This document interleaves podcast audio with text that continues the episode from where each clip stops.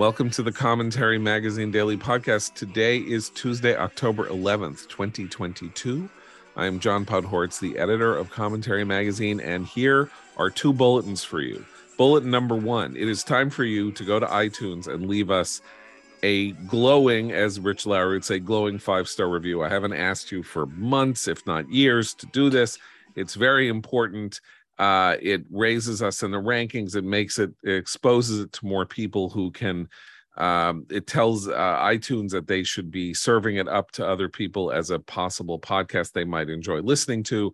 Um, you guys have been great over the last couple of years in reviewing us and reviewing us in a kindly fashion you don't even you can you can attack us all you want in the reviews just go to five stars that's very important it's like uber like if you don't go to five stars why are you even doing it at all because if you don't rate your driver five stars he's going to come back and rate you two stars we can't rate you so we can't punish you except we could get really boring we could get boring and we could have bad guests and it would be really ugly. So we'll do more math on air. We'll do more math. math. That's math on air, and we will assign you math problems, and you will have to do the math problems. So you don't want that. Nobody wants that. Go to iTunes, give us a five star review, write something nice, or write something mean as long as it's under a five star review. Thank you very much. That's bullet number one. Bullet number two if you want to come to the Bari Weiss roast, which is in 33 days, um, you better sign up today because we are really we got very few seats left. I'm not. This is not me uh, pumping. You know, like doing a last minute sale. Like we are actually nearing capacity of the room that we are in, and so if this is something that you have been wanting to do, go to commentary.org slash roast and get your ticket because we are really not going to have in a couple of days we're going to have to shut the whole thing down and call it sold out which is um, by the way thank you all very much those of you who have done so who have bought single tickets in record numbers um, it is going to be a packed exciting thrilling event but you really do have only a couple more days to do that that's the bulletin with me as always executive editor abe greenwald hi abe hi john media commentary columnist and american enterprise institute fellow christine rosen hi christine hi john and associate editor and author of The Rise of the New Puritans, Noah Rothman. Hi, Noah. Hi, John. Noah, I am going to turn to you because we have 10,000 topics. Uh, where do you want to go? You were mad because we never talked about Hunter, the story that Hunter Biden is likely to be charged. Maybe that's how I'm making the choice, but I'm making the choice for you. Thursday, we got news that Hunter Biden was likely is likely to be charged by the Justice Department for uh, offenses relating to maybe failure to report stuff on his tax returns and then maybe something else i'm not quite i can't i can't quite remember what firearms. the details are oh flying on a firearm license oh that's right. okay. Okay. So um this is quite a long strange journey we've been on with hunter biden uh from the laptop onward. Not that hunter biden wasn't an issue before the laptop right? Hunter biden was an issue because he was the uh, son of the presidential candidate who uh, you know had been a crack addict in his 40s and had and and had uh, begun an affair uh, with his um, sister-in-law uh, after the tragic death of her husband and his brother and you know had then married somebody else uh, after a month and has has kids out of wedlock. I mean, his his life is just a sort of calamity and disaster. And on the other hand, he has made tens of millions. It appears he has also made tens of millions of dollars, or at least grossed tens of millions of dollars trading off the Biden name. Maybe not tens of millions, but many millions trading off the Biden name. And then the laptop emerged, having him having dropped it off uh, for repair at a Delaware computer shop and uh, then kind of abandoned it there because obviously he had other things on his mind. and then, of course, the whole thing where they immediately said, like Anthony Weiner, that it was disinformation or with the Russians made made the computer was a how many intelligence officials 70 intelligence officials signed a document saying they believed it was that the laptop itself was a russian construct meant to get trump elected Facebook and Twitter suppressed news of the laptop, would not publish New York Post stories about the laptop. And here we are. The laptop has now become a main news source uh, in 2022, not only for the right, but for anybody who is trying to get details on what, what has been going on with the Biden family. So that's Hunter and the Hunter charge. And Noah, where, what do you um, what do you make of the meta meaning of this? Um, only that if I, I don't have a whole lot of thoughts on this, save that the wheels of justice grind slowly, but the arc of the moral universe bends towards justice. Um, this will just complicate Republicans' um, efforts to hold uh, really public theatrical hearings uh, about the Biden Hunter Biden scandal and Hunter Biden's connections with the, the, president and what he said and whether he was the big guy and what got where. Um, if there's an active DOJ investigation uh, ongoing, then there's some things Congress just simply can't do without prejudicing the investigation. I mean, Congress can do whatever it likes. by the way, um, in other words, they they can have those hearings. People can come to the hearings and say, particularly, I'm sorry, uh, we got a we got a nasty email a couple of days ago about how we clear our throats too much. So now I'm feeling self conscious about having to clear my throat. Anyway, we uh they can have a hearing. Um, people can say they can't testify because it's before the courts, but if he is indicted, there is absolutely nothing that prevents them from having a hearing uh, particularly it, if he gets indicted. But it does complicate some of the Republican messaging about the Biden family, and I and I say that like from a political perspective, and that's because you know Sean Hannity on a show the other night had this tape recording, this voicemail message that that uh, Joe Biden had left his son, and it was a very thoughtful, caring father's message to a son who's clearly gone off the rails and sort of uh, you know it shows that he he was doing his best to try to help his son with his addictions even though his son is an adult and responsible for his own behavior. So that portrait which i think a lot of people who even people who watch fox news and sean hannity will hear that and go well how is that bad? That actually shows a dad really concerned about his son. I think the issue that a lot of voters would be curious to know about is whether there was any uh, dealing being done behind the scenes or favors being uh, uh, called upon by Hunter of his father when his father was vice president, uh, any dealings with foreign countries that might not have been above board. All those questions are worth continue continue to be worth investigating. I think. But that's this issue of, you know, oh, Hunter Biden was a drug addict and, you know, he should be treated like any other citizen who lied on an application for, for a gun license. If, if that's prosecutable, he should be prosecuted. Other people have been prosecuted for the same thing um, he shouldn't get a pass because he's the president's son now. But I do think that that the Republican kind of cruelty about the addiction issue is has never been wise. Um, lots of people have addicts in their family and struggle with with trying to help them. Um, and Joe Biden's family has addicts too, and he has struggled to help his son. So I that part of it makes me uncomfortable when they start kind of drilling down on that. The prosecutable offenses because he lied on a gun application, go go after him, get him. or See, tax I think, evasion. I think we've gone down a weird road here because we're talking about uh, you know how the Republicans might mishandle this, and I I think that's a secondary or third effect. I mean, it will be an earth-shattering event if the president's son is indicted by the president's Justice Department with a guy who was his business partner out there saying that they were selling favors off the off his father's name and that and that as far as he's concerned biden probably knew. Now that doesn't mean we have to believe tony bobulinski go that, ahead that is what the angry american conservatives want to get to. They don't I, I, gotta say i don't think they particularly care about the, the the addiction stuff. The thing about hunter's addiction stuff is that and all his his transgressions is that no literally i can't think of anyone who has so exhaustively documented their own their own the history of their own the endless history of their own transgressions like this. So he hunter has made that um uh, uh he has sort of splashed himself across headlines everywhere with that stuff. I don't i don't i don't see that as a like a, a sort of um mean pouncing kind of thing. But what everyone wants to know about is the 10% to the big guy.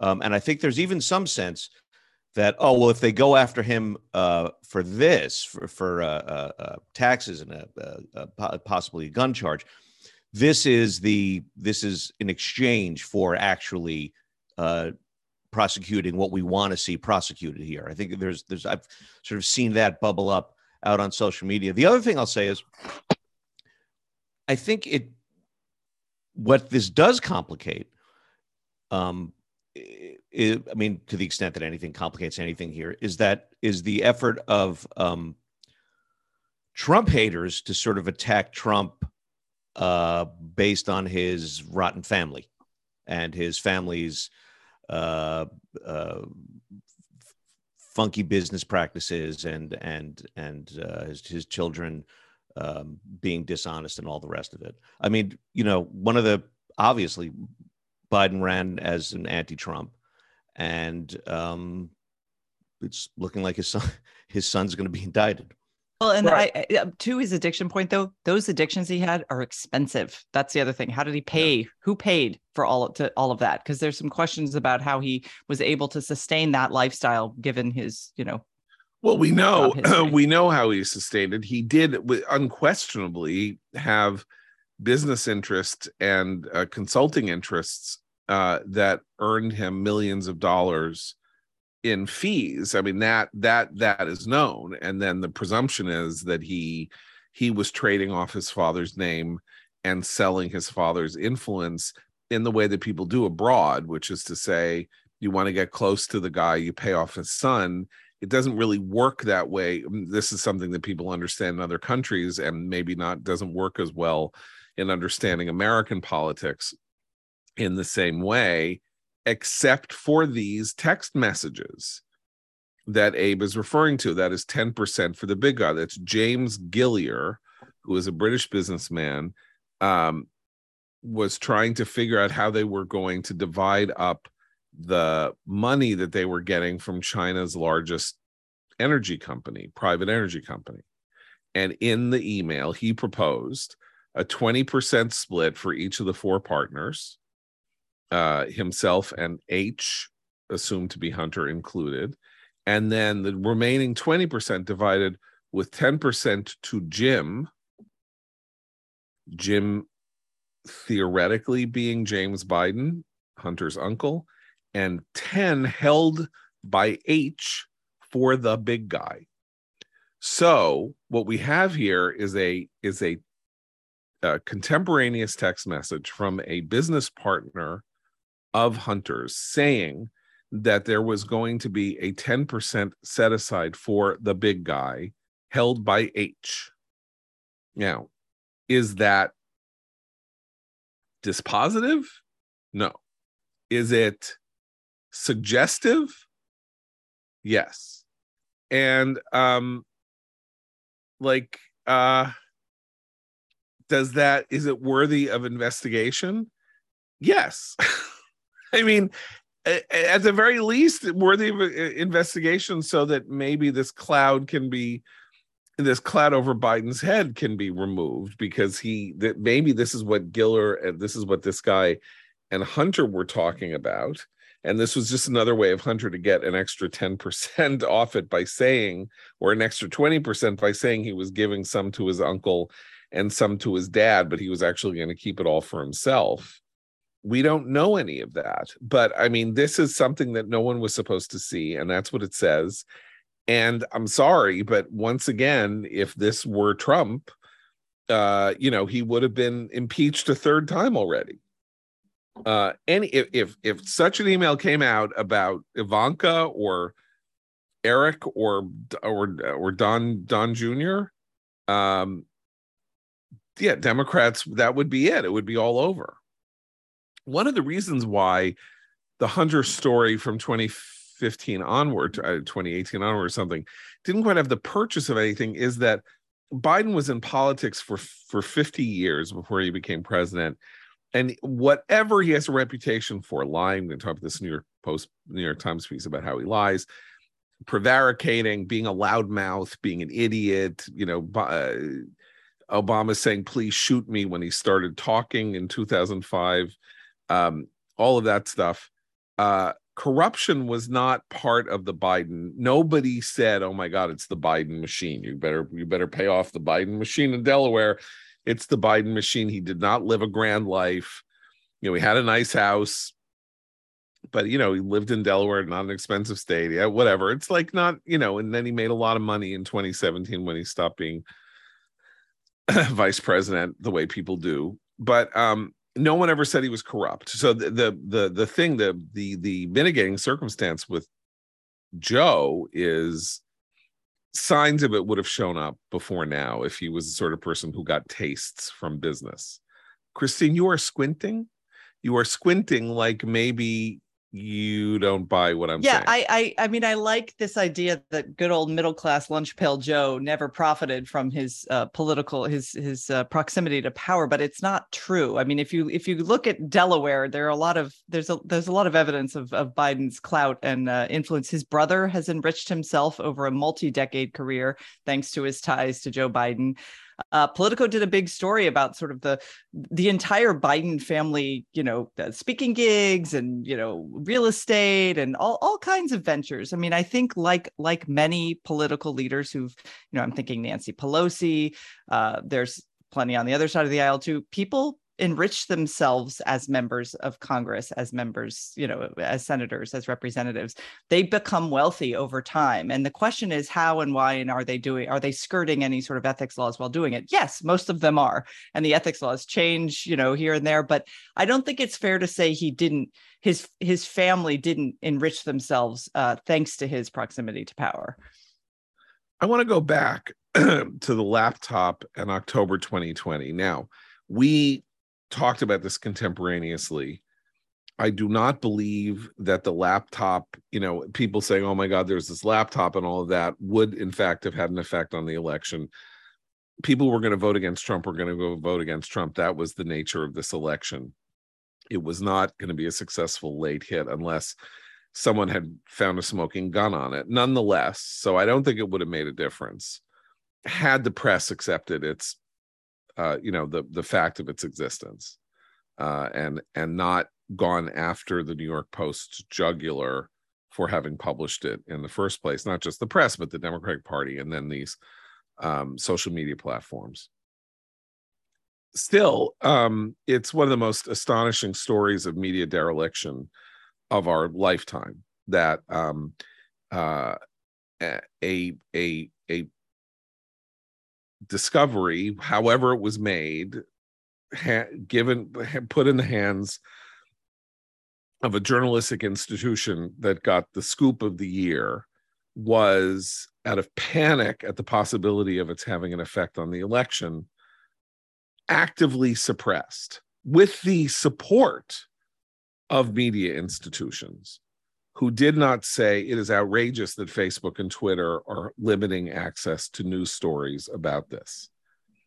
Uh, because if it had been they and their news stories had been about Trump or something had been limited in scope, the screaming would have been would have been unbelievable. And, and I also think it was. I mean, if you guys can think of another one, I think it was the single most radicalizing development for people on the right. Uh, if you are worried about how there is a, a, right that doesn't believe in anything anymore, that doesn't trust anything anyone says, that has that that operates in a in a in a universe of their own narratives, and this is this is ground zero for it. That's and, absolutely and, right. That's absolutely they did right. they did a terrible disservice to the country by by clamping down on this. I mean, it's it remains jaw dropping and I think it's interesting because uh, Christine forwarded to us an interview with Margaret Sullivan, who was the public editor of the New York Times and then a media columnist for the Washington Post, who just retired, who had been the editor of the Buffalo News for like 20 years. And her column in the Washington Post got more and more and more radical as she went along. I think she started it like in 2016, ended it last summer, has a book coming out and she basically says all bets are off now because Republicans are enemies of democracy and truth. And therefore, you have to go after them. However, they don't count. They don't, they are not, conservatives are not deserving essentially of First Amendment protections or or fair treatment because they're threatening democracy. Go at this is the leading media columnist for the second most important newspaper uh, in the United States has basically gone over to the side that 10 years ago was held pr- primarily by a crank named Jay Rosen, who is a uh, also, by the way, who spent his entire journalistic career was spent at the Buffalo News for for nine months, and has now been teaching journalism for 45 years because what he knows about journalism can fit on the back of an envelope and he's kind of a preening repulsive little maggot creature on twitter and in social media. But his whole point is you know um, there there are no two sides of anything. Only the left counts. The right is evil in every possible way. And anybody who publishes anything that takes account of opinions that don't further the democratic or liberal or leftist cause uh, don't deserve you know this is well, all yeah. It, and it's not even that furthers the democratic or left cause. They, they don't even see it on those sort of base political terms. They are talking about moral clarity. This is the moral clarity crowd. They're like, we are journalists. Our job is now to, I mean, they sound like Joe Biden with his I'm going to restore America's soul crap, but they mean it. And they will, they will very selectively tell stories that withhold from the narrative counterfactuals to their own moral vision of what things should be. And I think the Margaret Sullivan interview really struck me because she it's you know Mediaite, by the way. Mediaite, yes. She she was asked one of the things she was asked about was Fox News, of course. So which is like catnip to any liberal journalist. And she's like, oh my God, Tucker Carlson is a fascist. He loves fascism. We, he's very dangerous. He's out of control. The kind of rhetoric. I mean, he's got the most popular, you know, show in in the country and has for for a very long time.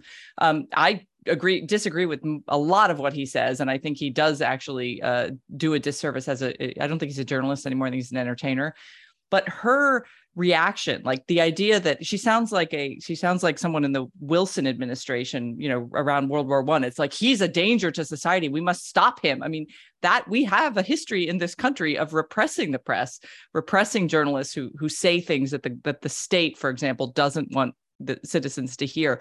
There's a weird way in which a certain cohort of journalists these days under the guise of moral clarity or you know defending democracy would love to actively suppress other writers because they feel that they are dangerous. And that's that's not a good that's really not a compelling message.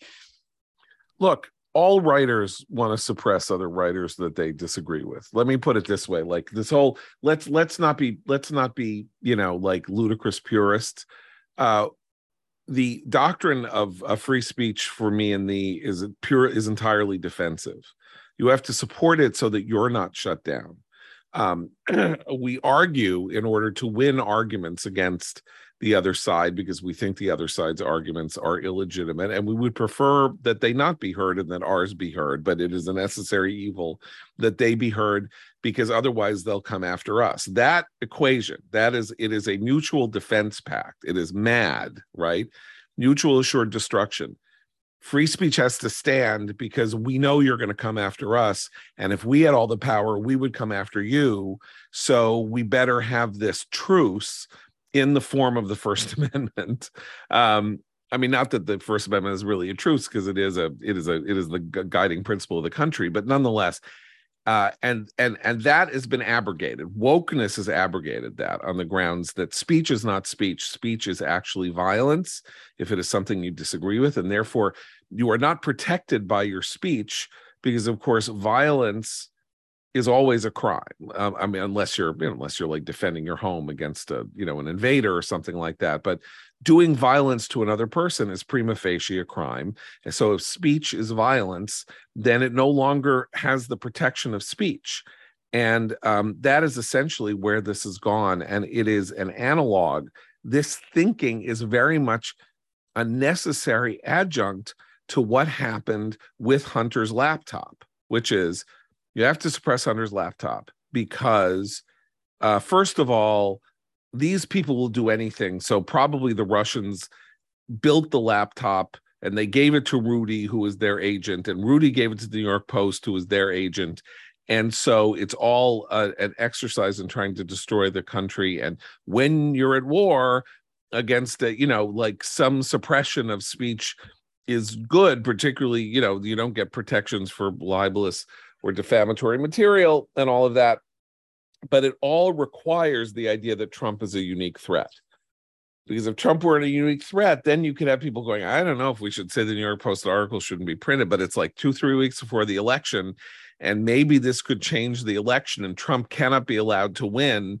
And so you, as as as um as the person says at the climax of the Blues Brothers, use of unnecessary violence against the Blues Brothers has been approved. And that was what happened with the laptop. And it's two years later, and you still don't hear anybody saying, I'm sorry. Oops. What did we do? You know, I mean, uh, that was bad. Like, we better not do that again or anything like that. It's been memory hold like nobody's business. And that's, I think, one of the reasons that there will be hearings no matter what because as abe said that was the red that was a red pill moment that was like we are pe- we will never get a fair shake from these people.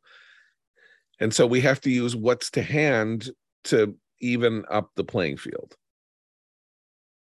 Quite possibly, but I recall, and I'm not an attorney, obviously, but I recall from the January 6 hearings and earlier, actually, during the Trump administration, that it was a it was something that could prejudice an ongoing investigation if you call witnesses to that investigation, which is why uh, Republicans, when they held Congress, um, did not in a particular event, and I forget what it was. So, uh, listeners can correct me if I'm wrong here. I don't I don't believe I am, but it would just be a a prudential move to avoid um, right. to avoid actually uh, undermining the investigation, which they say they want. Now, do they actually want it? Because if the Justice Department indicts the president's son, proceeds to prosecute him, um, the narrative that all aspects of the federal government are out to get you doesn't need evidence to support it. But for those who are persuadable, casts a little bit of a shadow on the notion here that we are living under a corrupt regime. Okay, well, let, let, just quickly, and then we should move on.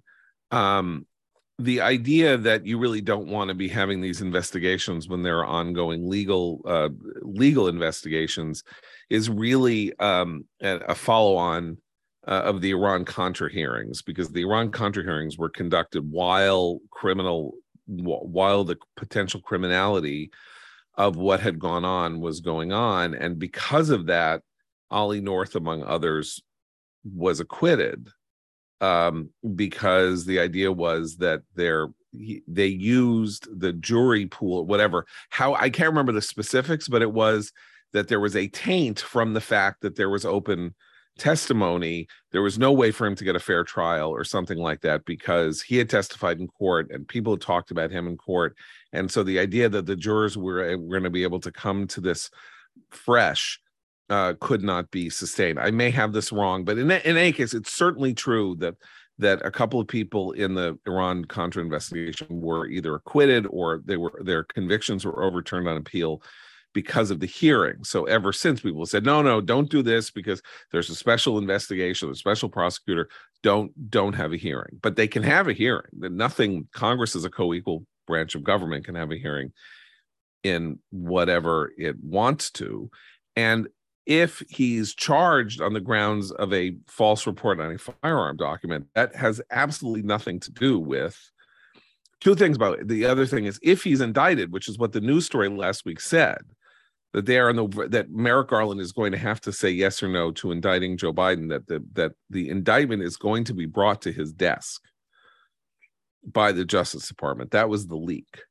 So it's now going to be up to the Attorney General to make this you know call. Um, but if he's indicted, then he's indicted already. Uh, and uh, yeah, they may not care about whether or not he's ultimately convicted or not for these charges. If what's important here is to say President Sun's been indicted. He's been indicted on these charges, but there is this evidence that he was engaged in corrupt acts that might have involved his father. And we, as a co equal branch of government, have to investigate that because we don't know, since it was, you know, these were Chinese energy companies, whether there was in some way the family was compromised and you know people can scream and yell and say republicans are going on a witch hunt. It's going to be a lot harder to make the argument that republicans are going on a witch hunt if hunter is indicted. Actually. You know this is not benghazi. Like he will actually be in the legal system as as as somebody who has been charged with felonies. All right let's move on from this. Where are we going now? Uh where do we want to go? We can go to the debate in ohio. Okay go ahead okay, well, I didn't watch it. Um, I Neither just, did I. So maybe we shouldn't go on to the debate in Ohio. Well, there are just um, some interesting moments here from this yes. Times um, write up of it. Uh, and even the Times sort of discounts as you know discounts the idea that this is going to be a particularly uh, influential debate in a race that is moving increasingly in the Republican direction. You can sense the Times sense of resignation. Nevertheless, there was some interesting attacks on Vance uh, from Ryan, um, particularly his background as a, a very effete darling of um, the uh, professional class and attorneys and how he spent quite a lot of his uh, time and his you, raising his young children in San Francisco and what have you. And and Vance didn't really seem to have much of a rebuttal to that, save a lot of bluster about you know uh, what what Van or what um, Ryan had done in Congress, particularly off you know his his role in offshoring jobs to China and what have you. And, and Ryan came back at that because he's very into China. Uh, all this is relatively rote uh, with the exception, I thought of um, JD Vance trying to create some distance from Donald Trump, which I found actually um, unlike him. I'm trying to find this quote. Uh, oh, first of all, we also had this. This is an aside, but Vance is is one of these guys who's leading the charge against support for Ukraine, uh, and a lot of we should be very concerned about what Republicans want to do to funding uh, if that comes up uh, for a vote under a Republican led Congress. But he accused Democrats of, quote, sleepwalking into a nuclear war um, by supporting the Ukrainian cause, I presume. Um, so then here's this quote about uh, Trump, where like he, you know, he defended himself because he was accused of fundraising off January 6th and trying to seek donations from uh, January 6th, uh, people who were involved in January 6th, and he um, he defended his himself. But he also said that while he admires Donald Trump, he said, What I don't admire is the failure of accomplishment. And that's really interesting from my perspective, because one, it undermines the notion that Donald Trump's presidency was particularly uh, marked by achievements, um, which had not been the line previously, emphasized his appointments to the courts, for example, in particular. But there was this this is something that you, if you're a nationalist, you should be supporting his moves on trade, the tariffs that he imposed on Europe and China, his undermining of a of a uh, Asian free trade uh, deal. Um, you know, there's you know reorienting American foreign policy. There's the sort of things that you sh- used to tout, but now they now we're not touting it anymore. So what's left? Sort of the aff- the affectation, just the the prickly demeanor, um, if it if the presidency isn't defined by achievements, what is it defined by? Uh, I don't know what Vance's answer to that question would be, but if you posed it to him directly, I suspect he would have a um, a very long-winded and caveat-filled, but nevertheless um, clear uh, clear account of his support for Trump, Donald Trump, which uh, renders it almost entirely cosmetic. It is so, really just purely about the stage presence of the man, um, which I find which I find an interesting admission because it's it confirms a prior that I've held forever, but it's not one they've been keen to admit to. So how about this as a theory? So he he is literally following the DeSantis playbook. He goes wildly Trump to win the primary. Uh, and then uh, he needs Trump energy, even in Ohio, to make it through to win this race, but is already signaling that he wants to move off. He wants to be, he wants to go at being an effective person and a governing person. That is literally the DeSantis playbook. Like DeSantis was Trumpier than Trump, made the most, the craziest like sycophantic commercials and stuff like that, you would have had no idea who he really was from his ads. And I, I don't know. I mean, definitely true, but this is something that I haven't heard a, a political figure, much less much less a populist nationalist right. political figure, say out loud. I mean, the the columnists are saying DeSantis yeah. is Trump, but he can actually get stuff done. Now we have a candidate. I'm saying, not saying he's saying it. I'm saying he. I mean, what else is the? Following there's no the, other inference you can right. make from the idea that yeah. the guy's presidency was bereft of achievement. Yeah. But Vance is also wildly outspending uh, Tim Ryan, and Tim Ryan's not getting a lot of support from the Democratic Party in his race, right? And one of the reasons why, perhaps, although I think it's smart and independent of him to say so, and I think he repeated it. He said this a few times, but I think he said it in, in the debate. He said he doesn't think Biden should run for reelection. He's too old. He says, I think we, he doesn't like Mitch McConnell either, but he said, I think we need a new generation of leadership in, in Washington. So he's not actually, if, if he's not getting the support that Demo- the Democratic Party has been claiming it should be throwing behind anyone who's up against a Trumpy type like Vance. I mean, he's been saying that since he mounted a quixotic challenge to Nancy Pelosi for leadership, and right. this is sort was, of his brand. Yeah. He's also not wrong. I mean, you know, we the, the gerontocracy is you know reaching. Look, what's it?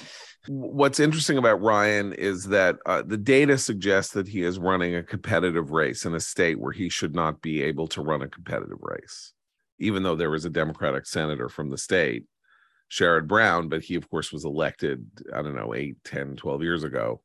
Um, uh, that's a state Trump won by eight, and uh, polls have them, you know, neck and neck, pretty close to being neck and neck. But national Democrats do not believe the polls. They clearly do not believe the polls. If they did, they would be spending $100 million there they think that the fundamentals of of Ohio are just too difficult to overcome. And uh, I, I, think we should take them. I mean, uh, maybe they're so foolish, so foolish that they're you know that they're blowing a chance with Tim Ryan. It's really weird. Um, I mean, if the, how, giving up Ohio is a really weird thing to do for a political party. I, I was trying to. Well, you're giving up. last A, you're night. giving up Joe a Biden, senatorial race. Well, not, Joe Biden not, is the yeah. no, but I mean, Joe Biden is the first president to lose Ohio since when? I mean, I, I was 19, trying to figure this out. Like, like 28? Yeah, it's, something it's, like it's, that. It's, like, like almost something like that. Years. It was, yeah, something like that. It was. It's not really a state yeah. you can afford to give up on.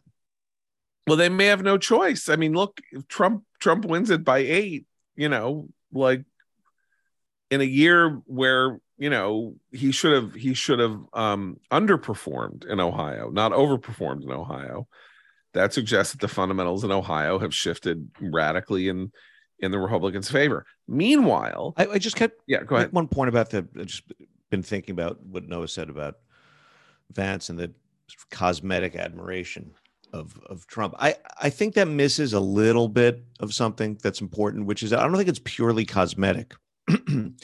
even if you say, well, he failed at, at, at, things, to say to say I admire him, I think I think he could make a, a convincing case that what he continues to admire is that Trump didn't play by the rules that he was supposed to play by, that he didn't care about the things that we were told we were supposed to care about, and he therefore changed the entire nature of the conversation. And I think that's that's kind of the essence of it at this point or um, the populist line has to be that everything is terrible, everything was terrible. Trump didn't fix it. Biden's made it worse. And now this new generation of populists has to come in, take their cue from what Trump started, but was unable to succeed at for whatever reason. Maybe it was a conspiracy, maybe it was the liberal media or the deep state or whatever. But these guys have a better understanding of power and how to marshal it and how to use it and how to con- and how to control uh, the levers of politics uh, better than Trump. I mean, maybe that's the implicit meaning, or maybe he just stumbled into something inadvertently in the course of a debate that he didn't really want to say. Remember, this is his first time running for office, and um, though he's a you know, look, he's a, a former commentary contributor, so I'm you know, he's a very intelligent guy and a very interesting guy and a very, I think, intellectually corrupt guy.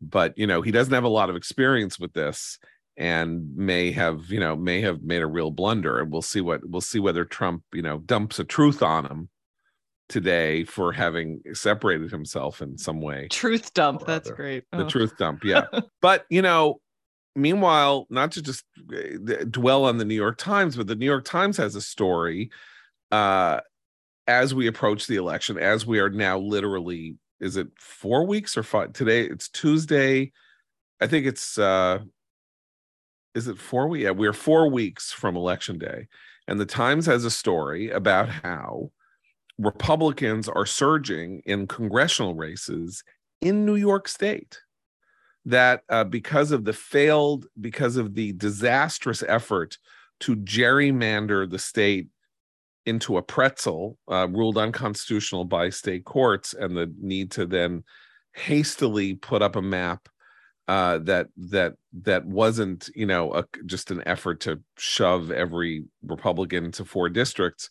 Um, I think there are now six competitive races in New York State, all of which are trending toward the Republicans, and this has very interesting implications not only there but potentially for Lee Zeldin, whom we talked about yesterday, the Democrat, the Republican uh, gubernatorial candidate.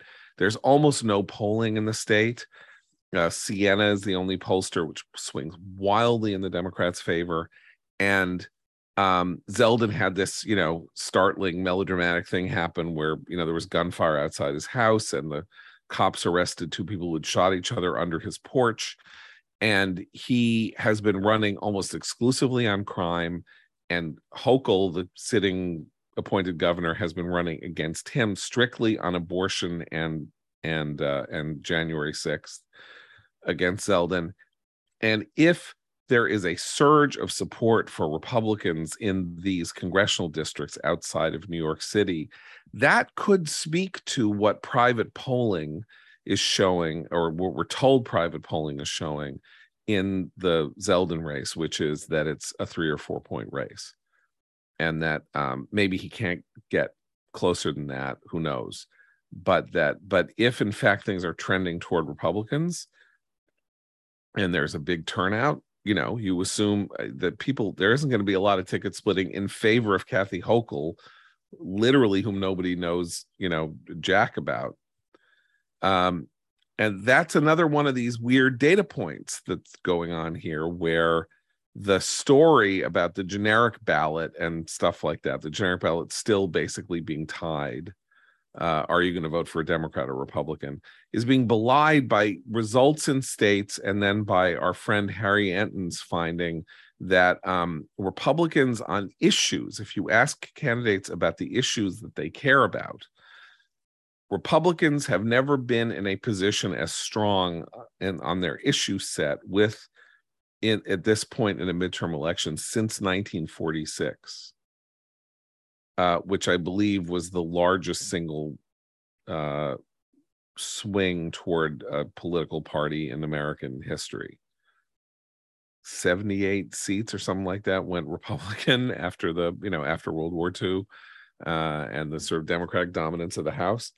Um, I, I think that's right. I, I'm trying to remember the, the specifics, but there's all this sort of these bits of data all over the place that suggest again that the that the democratic surge is over and that maybe everything is tipping. And then of course you have the big big big thing which is that gas prices are going up.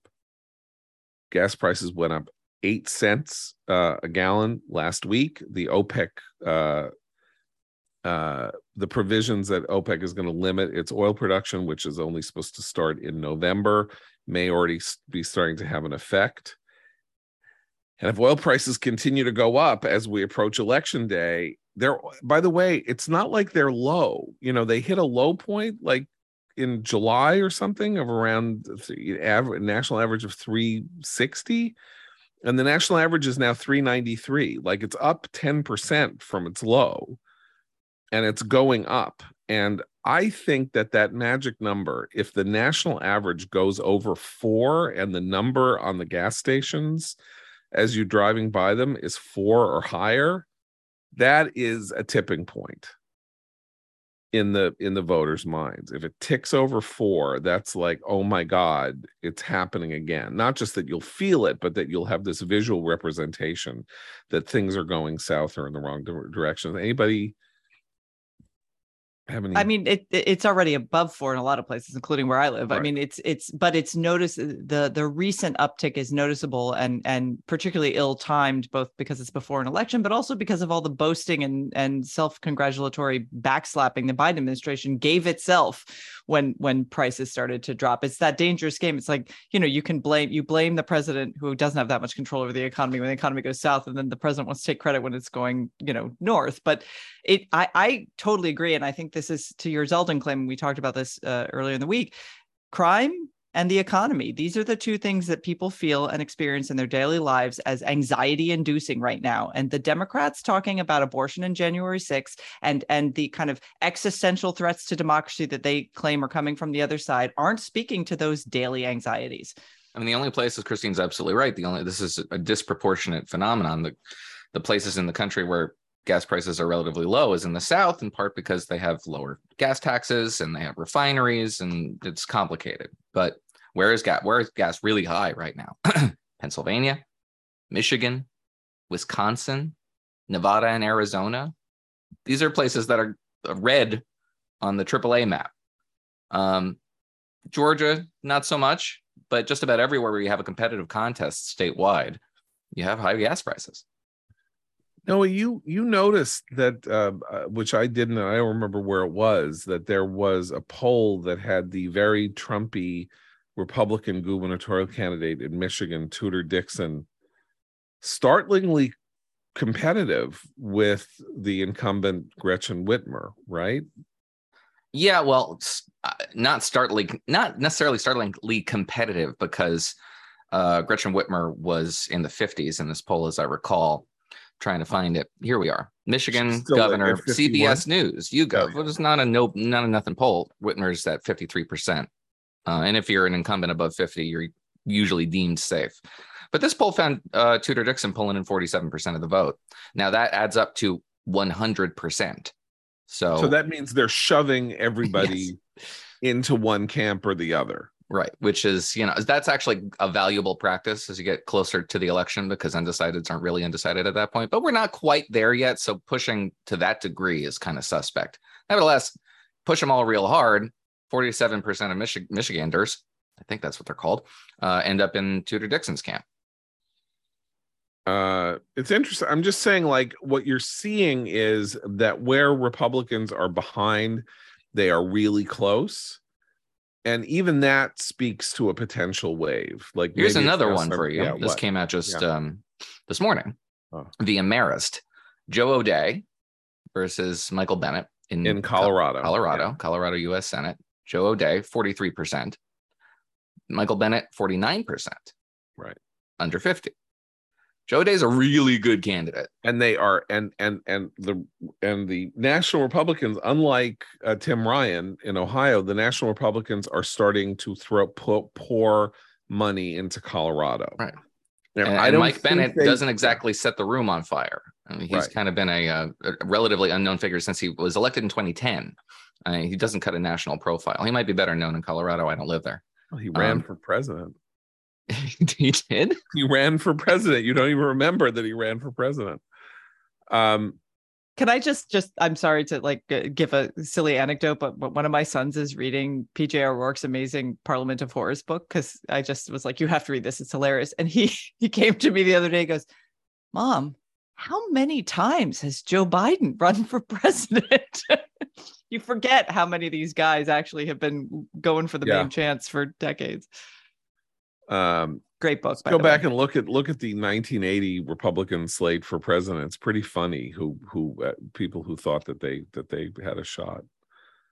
People who are really lost to history. Phil Crane, congressman from Illinois, for example. Um, but it, it, that is a that is an interesting uh, sidelight. But it just it, again like little bits of evidence that suggest that this note. we should presume that Republicans are going to have a good night. And for some reason, because of this pressure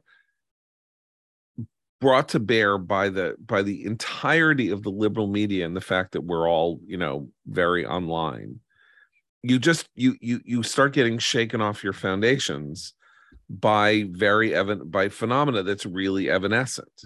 And what's not evanescent? Inflation, it turns out, is not evanescent. Problem with gas prices is not, and tragically, crime is not evanescent. You know, it's evanescent when the Inflation Reduction Act is passed, when the CHIPS Act is. Look, they passed a bill, signed into law.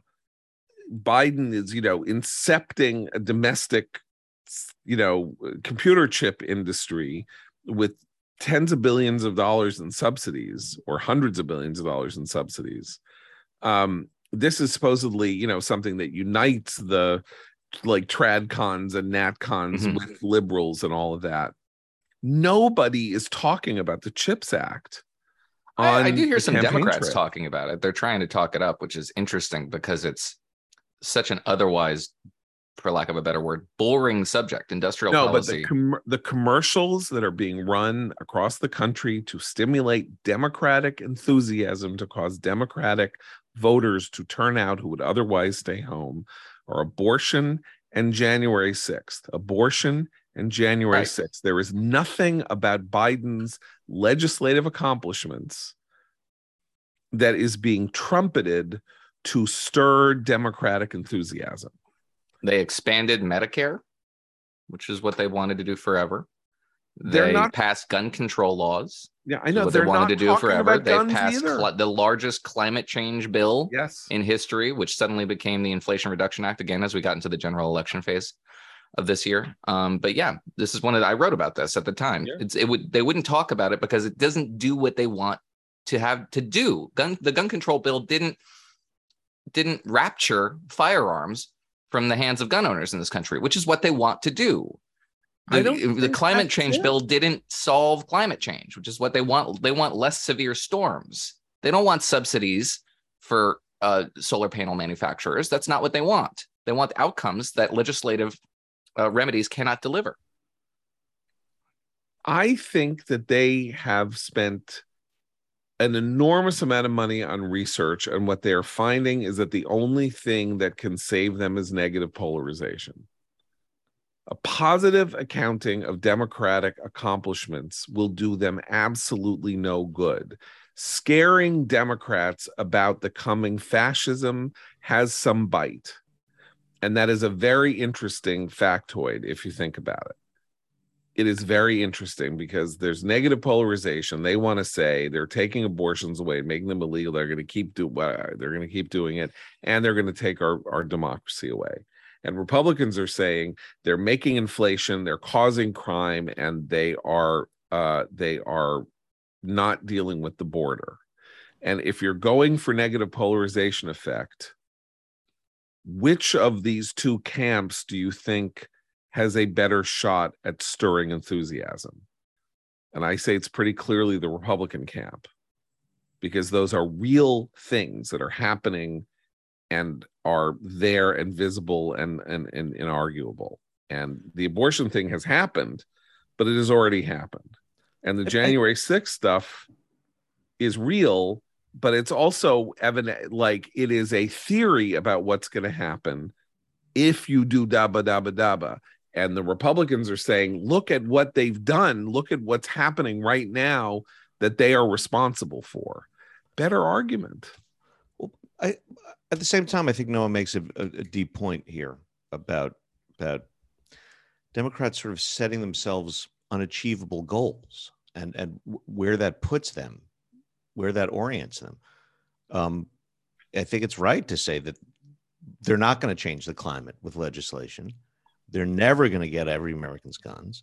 They're not. They're not going to eradicate racism either, for that matter. By the way, they've they've staked out the sort of the impossible um, and if that's all they have to go with you know in in the in the realm of the positive then they have no choice but to go negative. negative And Well, what's and- the psychological effect on you if you've been promised all this stuff that cannot be done, and then you go ahead and do it, and it's it's not really even remotely sufficient to the scale of the problem. or it, they do it and it becomes a kind of terrible zero sum game i, I mean uh, on the racism thing that the our our the quick story we should probably mention about the LA City Council and the kind of horrible language that was used by uh, some members against others, which is terrible, but it's also exactly logical conclusion of identity politics at the local level because identity politics is a zero sum game. Someone has to be more oppressed than someone else. Someone has to be more victimized in a in a in a systematic way than others. So it forces people to turn against each other based on race, and they do. Okay, let's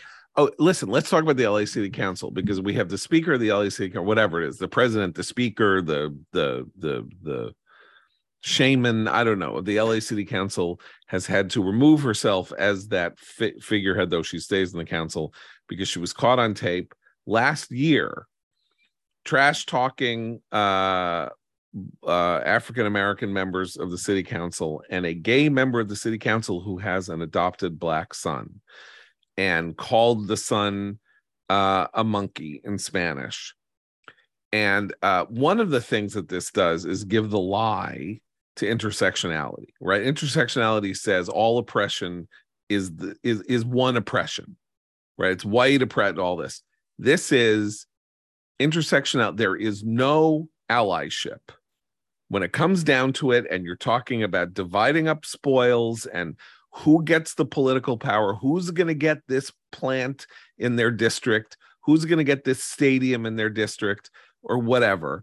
Um, basically, it's a zero sum game. And if you want, if somebody has something that you want and you're talking honestly with your friends behind closed doors, you're like, don't let that guy with the little monkey kid get my power plant.